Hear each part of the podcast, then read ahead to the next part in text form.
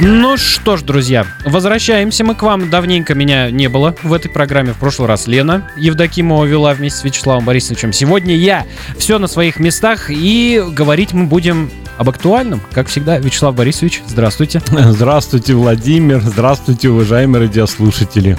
Новогодние праздники позади остались, к счастью или к сожалению, не знаю, но одно неизменно, от новогоднего стола достаточно трудно отойти нам, а уж животные наши подавно тоже страдают, ведь чем попало их кормят со стола. Так что сегодня говорим про ожирение, и начать хотелось бы с такой вещи. Из-за чего наши животные толстеют и превращаются в пушистые шарики? Из-за чего толстеют? Слушайте, Владимир, ну как мы толстеем, из-за чего так и они толстеют? По сути, тут, в общем-то, одно объяснение. Это неутилизированные калории. То есть есть калории, они приходят, они не сжигаются, не утилизируются, вот э, откладывается все в разные, в разные места тела, как у нас, так и у, у наших животных. То есть реально или кормить надо меньше, или каким-то образом эти калории сжигать. Ну вот, по сути, все. А какие симптомы есть у ожирения, помимо изменения габаритов животного? Симптомы. Ну, в начальной стадии ожирения, оно как у нас, так и у животных, оно как бы несколько стадий имеет, там четыре стадии, от легкого э, увеличения веса, изменения веса, так и до совсем уже как бы тяжелых. Поэтому, э, конечно, симптомы это вот изменение габаритов, реально как э, часто задают мне вопрос вот люди на приеме, а как вот э, ожиревшее мое животное, не ожиревшее, как это посмотреть, какой вес должен быть моего животного. Я на этот вопрос никогда не могу ответить, какой у него должен быть вес. Ну, потому что какая кость э, по, по плотности, какое само животное. У нас же кошки-собаки, они очень варьируют по размерам. Поэтому тут по весу всегда сложно сказать. Но одно, чтобы лишнего жира ниоткуда не свисало. Как бы если у кота, допустим, свисает очень много жира в области паха, как правило, ну, в задней части живота, там прямо мешок, а люди иногда приходят и говорят, вот у котика что-то случилось, или опухоль выросла, или вот грыжа, mm ну, всяко, прям приходит на прием с этим вопросом, реально, ну, осматриваю, конечно, очень внимательно, почему, потому что можно и ошибиться, скажешь, да, это жира, на самом деле там действительно грыжа, это будет очень мне неприятно, ну и владельцам нехорошо, и животному, поэтому, конечно, осматриваем, иногда УЗИ, делаем, иногда не делаем УЗИ, ну, правило это вот посмотрю и скажу, ну вот вся ваша опухоль-то, это комок жира. То есть реально вот свисает иногда буквально котик стоит и до земли у него свисает жир в задней части. Вот это вот, ну, один из симптомов ожирения. Другое дело это округлость тела, бока. И тут всегда надо смотреть на ребра. Если прощупывается 2-3 ребра, они могут быть и не видны, потому что шерсть густая, особенно у животного, которое на улице живет, там, ну, густая шерсть, там не увидишь. Но если прощупываешь 2-3 последних ребра, это нормально. Значит, поводов для да, беспокойства. Да, повод для, для беспокойства нет. Вот. И, не, и не важно, сколько у него вес, повторяю. Ну, это вещи, ну, понятно, кот не должен весить сколько азиат, да, это так уже. Ну, по граммам там сказать, сколько он должен весить, мы, мы не можем. Это по людям можно, есть корреляция, да, рост и вес. У животного, как бы, у животных такого нет. Но чисто по ребрам, вот это, это симптомы, то есть округлость боков. Иногда спина становится, как я шучу, как скамеечка, сидеть на ней можно. Mm-hmm. Или иногда люди шутят. По-моему, даже в, в, в радио шутил кто-то вот из радиослушателей. Телевизор можно ставить ага. на эту собаку, да? По-моему, у нас что-то это было, было такое, да? Было, по-моему, да. То есть вот спина становится плоской, то есть меняется контуры головы, ну и, конечно, жир наружный это не все, еще ведь есть и абдоминальный жир внутренний, то есть это жир в брюшной полости, в грудной полости. По сути, он может быть и хуже даже, чем, чем наружный, потому что давит на органы, изменяет работу органов. Вот симптомы. А, та, а дальше что? Хромота может появляться, потому что лишний вес способствует тому, что нагрузка на суставы и суставы ну, иногда. О сопутствующих проблемах немножко позже Попозже, поговорим, да. да. друзья. А пока что. Вопрос у нас прилетел ВКонтакте от Александра, нашего постоянного слушателя. Вот Александр пишет, на второй год после стерилизации у кошки растет пузень, явно от переедания. Активная, живая, как гельминт. Что делать? Как вернуть былую стройность? Возраст от 6 до 10 годиков. Пузень растет. Ну, во-первых, что? После кастрации, конечно, обмен веществ изменяется, и животные толстеют. Больше всего это свойственно сукам, э, кошкам тоже так, ну и котам. Больше вот котам, допустим, и сукам, да, у кобелей и кошек чуть-чуть меньше этого. Вернуть как? Ну, поменьше кушать только. Или перевести на более легкие корма, скажем, если она обычный корм ест сухой, то перевести на корм для кастратов. Если кастраты есть, перевести на лайт. Ну, то есть такие корма, которые э, тоже количество потребляет по объему, но меньше по калорийности. Ну, может, котенка завести еще второго, будет гонять побольше ее. Вот.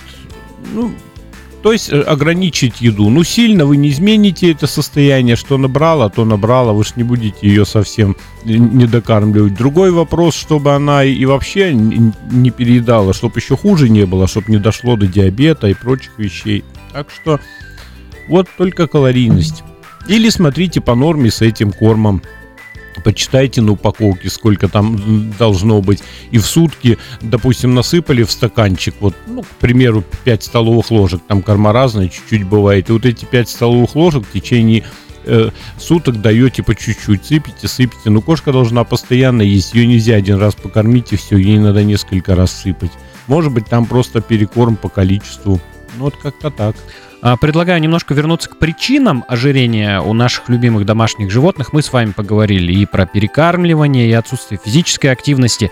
И вот сейчас за эфиром, а, пока песня играла, вспомнили, что, оказывается, еще и генетика тоже важную роль играет. Потому что, вот, например, эм, в интернете пишут, что у лабрадоров и ретриверов и биглей риск ожирения выше по сравнению с другими породами. Это правда? Да, ну, лабрадоры это группа та э, редко встретишь худенького лабрадора, хотя они двигаются зачастую хорошо, но редко встретишь. В основном они все перекормленные, бигли, л- ретриверы, некоторые баллонки, ротвейлеры. То есть, ну, по сути, есть э, много пород собак. У кошек это британские кошки, Да. майкуны. Знаете, тут вопрос несколько не совсем генетический. Генетика зависит и на что влияет? Она влияет на э, желание животного есть. Мы вот говорим, Мгм. есть животные пищевики, которые очень много все едят, и тут же вот тот же лабрадор, ему насыпем хап-хап-хап, за 4-5 раз всю миску съел. Есть животные другие, они подойдут аккуратно, поедят, не спеша, то есть они не такие пищевики. Естественно, они и не переедают так. То есть лабрадора очень легко перекормить, а вот какую другую собачку, ну это даже не от породы зависит, может, скорее, а от просто, ну, вот от, э, от того, какая она, от характера, от многих причин. Ее перекормить сложнее. То есть первое, это вот аппетит. И Как и у людей. Все то же самое, что и у людей. Есть люди очень хорошо едят много и быстро, главное. Я вот заметил, знаете, такую вещь, ну так уже чуть-чуть уйдем в сторону, да, ну как-то вот по жизни заметил. Человек, который быстро ест, он всегда имеет лишний вес. Я один раз, знаете, с другом сидим, мы оба голодные, купили там по два блинчика с творогом. Я не успел этот блинчик откусить еще один раз, смотрю, а у него они уже закончились. Я думаю, ну понятно, ну у того 140 килограмм почти, ну 130, наверное, вес. Ну вот понятно, откуда он вес. То есть у, у животных то же самое. То есть вот даже вот эта вот быстрая поедаемость, поэтому тут опять надо смотреть, поменьше сыпьте, постепенно, постепенно животное не будет переедать. Вот, э, коли уж мы начали с вами сравнивать с людьми, у людей еще как работает? Когда, ну, есть некие поведенческие, экологические факторы, к примеру, стресс большой, да, люди начинают переедать от стресса. Там еще вредные привычки появляются у многих тоже от стресса. У животных вот стресс, беспокойство, скука способствуют перееданию? Скука может и способствовать, если корм постоянно насыпать, дело Пойду нечего. поем. Да, будет пойду поем, пойду поем. Вот да, если пересыпать много корма, допустим, той же лабрадору, его вот за месяц перекормишь до, до невероятных размеров. А если сыпать постепенно, два раза в день по норме и не переесть стрессы, ну, стресса я бы не сказал, они как-то не, не заедают. Если они волнуются, если какие-то, допустим, шумовые фобии или еще что-то, чего-то боятся, они наоборот есть не будут тогда. У них несколько по-другому в этом плане. А так животные и люди, я же много раз говорю, они, э, наши домашние животные, идеальные модели наших болезней. Все, вот прям на них смотри, многие вещи, ну, с поправкой можно переносить на нас. Ну вот, тогда к болезням предлагаю перейти. Какие у нас э, заболевания сопутствуют ожирению? Ну, то есть вот у животного ожирение, что там может быть? Болезни сердца наверняка какие-то есть. То есть какие заболевания потом э, да, появляются возникают. после ожирения. Угу. Наверное, так да, вот да, как-то лучше сказать, чтобы понятнее было, да. Но прежде всего это болезнь обмена веществ, это диабет. Очень много диабета второго типа у людей от ожирения, и диабета второго типа очень много у кошек – ну, котов больше, чем у, чем у кошек, ну, у тех, у других, я имею в виду пол, да, потому что пол, кот это мужской пол, кошка это женский uh-huh. пол, хотя вид животного это кошка, ну, так принято, да. А, у собак тоже много диабета, поменьше, но все-таки много. То есть вот переедание, диабет второго типа с возрастом тем более, он как бы тут как тут. Э, болезни суставов, то есть опять суставов, потому что лишний вес, понимаете, вот представьте, кошка весила там 4 килограмма, угу. а пусть а, а она прибавила еще там килограмм. Да, грубо говоря, она четверть веса прибавила. Это как нам там 20 килограмм прибавить, так и ей килограмм, да. Вроде бы не сильно на весах заметно, а на деле-то очень много. Представьте, вот было вот у меня бы 100 килограмм, а тут 120 стало. Так это ведь огромная разница. Естественно, страдают суставы, связки, начинается хромота, то есть ну, проблемы зачастую решаются тогда, когда уберешь вес, или уже приходится только долечивать, не излечивая это заболевание.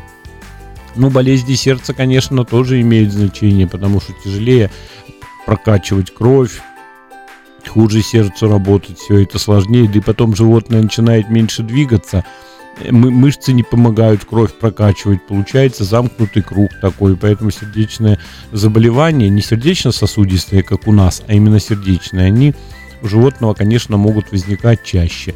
Болезни печени, это липидоз, запросто. Э, панкреатиты зачастую, mm. это тоже очень тяжелая вещь, с поджелудочной железой все связано. Опять там гепатолейнальный синдром, там, то есть или триада так называемая, то есть появляется липидоз, следом за липидозом может появляться панкреатит, еще более тяжелое осложнение. А, что еще? Вычитал такие страшные штуки, как... Э, ну вот вы про дыхание начали вначале говорить, я вас там прервал, сказал, что попозже поговорим. Коллапс трахеи и апноэ во сне, когда животное спит. Это что такое? Ну, знаете, я бы все-таки с сожалением бы не совсем это... Апноэ, да, апноэ по большому счету сожалением может быть, а коллапс трахеи, он все-таки зависит от каких-то других причин, хотя ожирение может этому способствовать, может. Это когда сужается трахея, но это просто кольца трахеи сужаются, mm. она провисает и, грубо говоря, слипаются стеночки. И из, из, из круглого органа, а трахея, э, как бы трахея совершенно круглая, она становится плоской, там появляется отслоение слизистой оболочки, может еще скапливаться жидкость, слизь, и животное, ну вот эта трубка, она становится малого диаметра, то есть там уже ее просвет значительно уменьшается трахеи, но это ну, Дышать довольно плохое состояние, да, иногда приходится стенты ставить, есть такая вещь, но это стенты тоже та еще плохая история.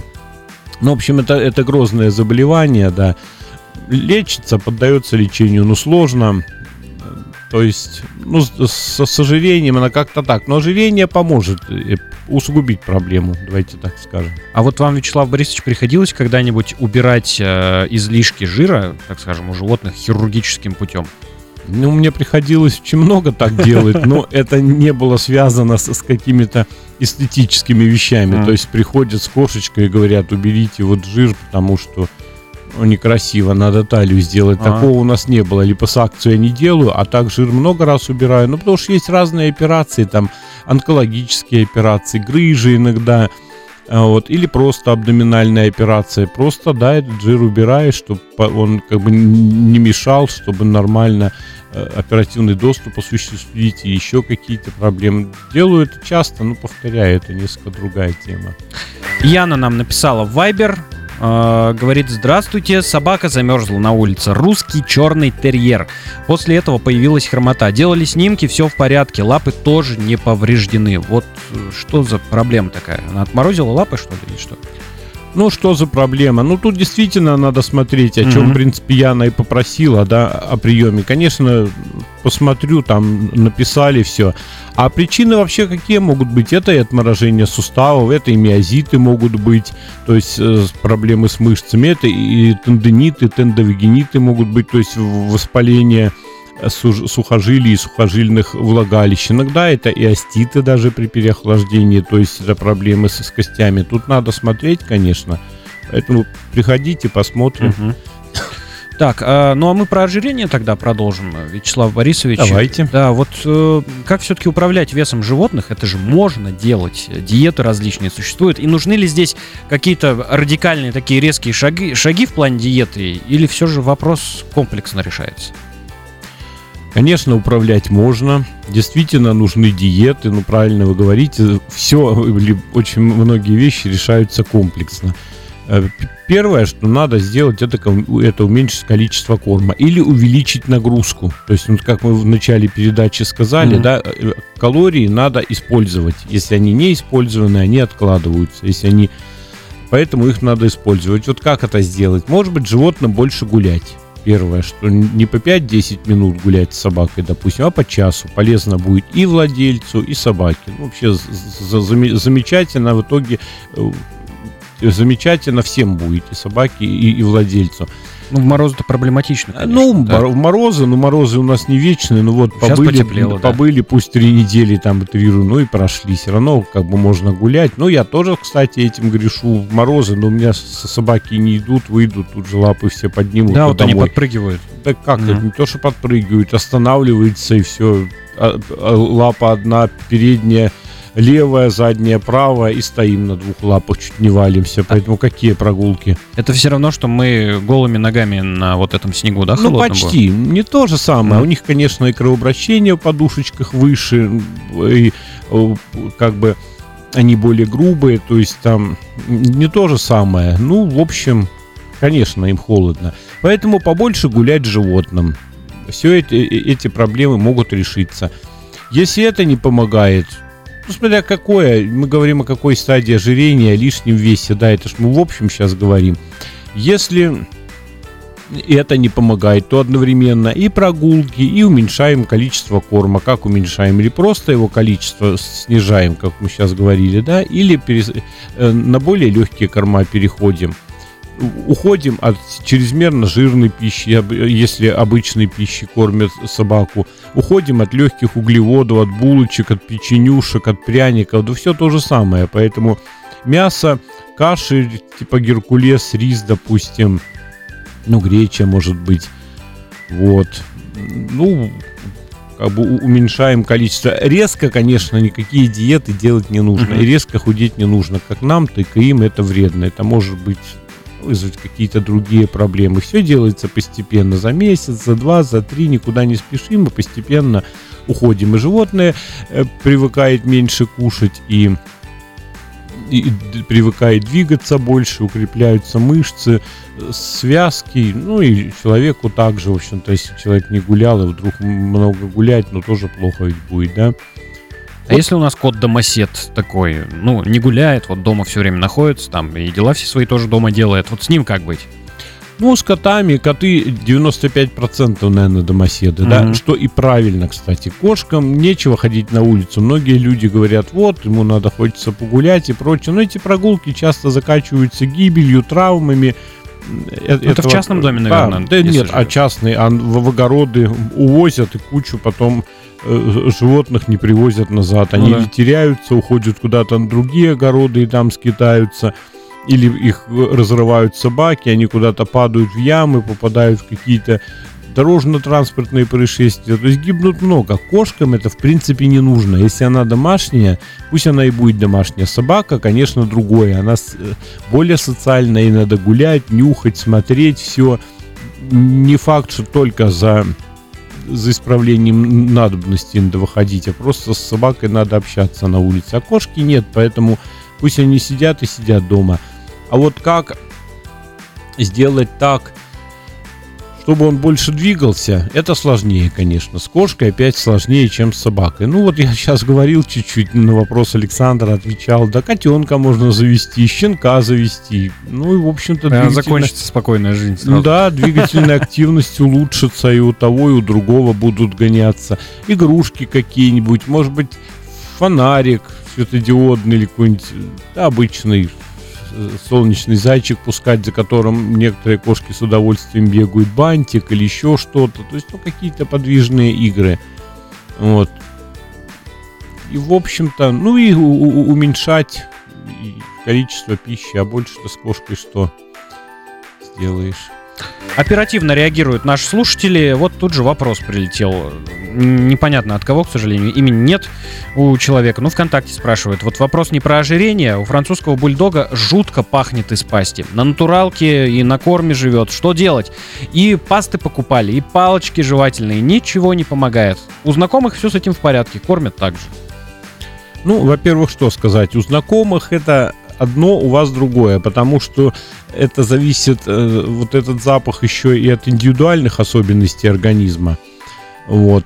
На натуральном корме тоже не меньше запаха, чем на сухом, а может быть и больше. Ну а какие причины могут здесь? Это может быть болезни почек, конечно. Это может быть болезни э, желудка, появляется запах. Но 80%, а по вашему по вашей собачке, я уверен, ты на все 95, хоть и не видел, конечно, это, скорее всего, зубной камень и плохие зубы. Поэтому зубной камень, он сначала э, проникает под десну, вызывает гингивит, пародонтоз возникает, и потом, естественно, запах, там бактерии начинают жить под деснами, и мы иногда берем собачку на санацию ротовой полости, там зубов 7-8 удаляем только, потому что они уже не жизнеспособны, чистим камень.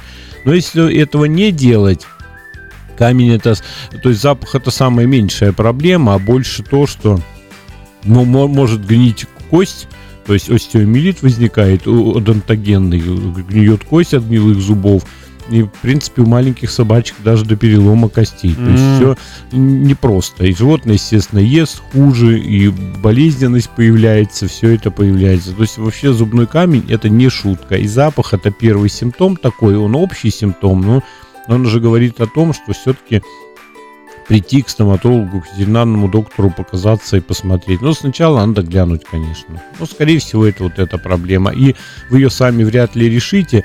Да, хорошо, там палочки, да, да, хорошо, какие-то игрушки, это все замечательно, но они в основном снутри помогают все это счищать, частично снаружи, а полностью это не получается, поэтому вот надо обращаться. Ну, палочки-то это, наверное, эти ну, ден- дентостиксы, дентостики, да, да, да, скорее mm-hmm. всего, такие, да.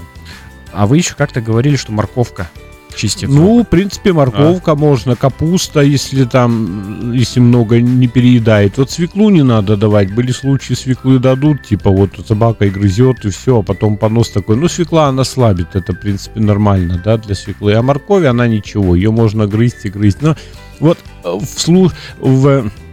в случае вот э, этого вопроса у радиослушателя морковка, конечно, уже там никакая не поможет. Уже такой жуткий запах, все, там надо только заниматься зубами. Mm.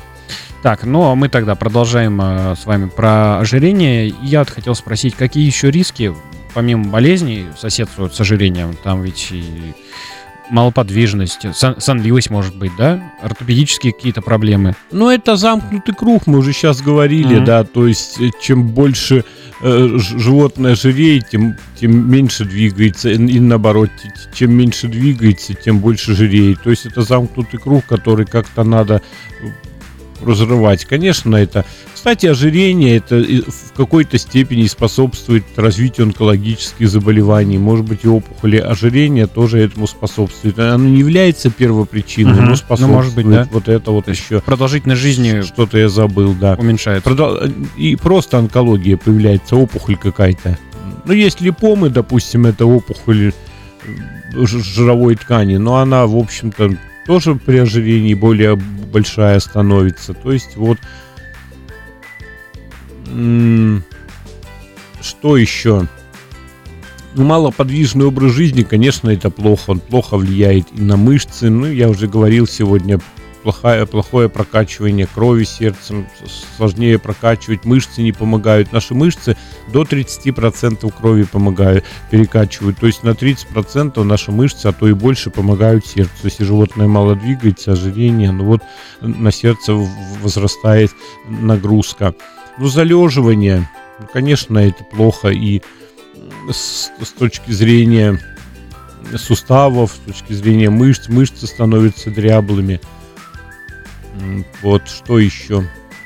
А, если говорить об ортопедических э, проблемах, косточки могут ломаться от избыточного Ну, вот ортопедические мы уже сегодня касались, да. да я уж, наверное, точно не буду повторяться. Кости нет, кости от избыточного веса не сломаются, но опять, если у животного происходит падение, ну, представьте, вот котик, да, он летит с восьмого этажа. И тут совершенно две разных вещи. Летит худой кот, скажем, угу. или, или толстый, недокормленный, да? или наоборот перекормленный. Вот у, у того, у которого малый вес, ну, он может приземлиться без особых проблем. Животное с большим весом серьезно поломается. То есть вот впрямую, конечно, нет. Так, чтобы кот так наелся, что у него кости ломались от веса, такого не будет. Ну, любое падение, может быть, даже с подоконника уже способствует тому, что что-то произойдет с костью, а у более худых ничего не произойдет. И в принципе, знаете, вот худые животные, они живут дольше, потому что переедание, оно не способствует как бы долголетию. Это как у людей, так и у животных, я в этом убежден.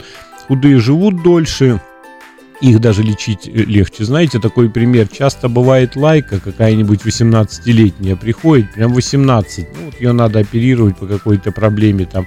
Ну, нельзя без операции. Так она это лайка и перенесет, и оперируешь и прочее, несмотря на то, что и 18. А другая собака придет какая-нибудь с лишним весом, да мопс какой-нибудь. Mm-hmm. Его и в 8 лет иногда уже э, прооперировать целая проблема. Ну, мопс, ладно, там брахиоцефал не будем. А да, да любой, до лицефал, овчарка перекормленная.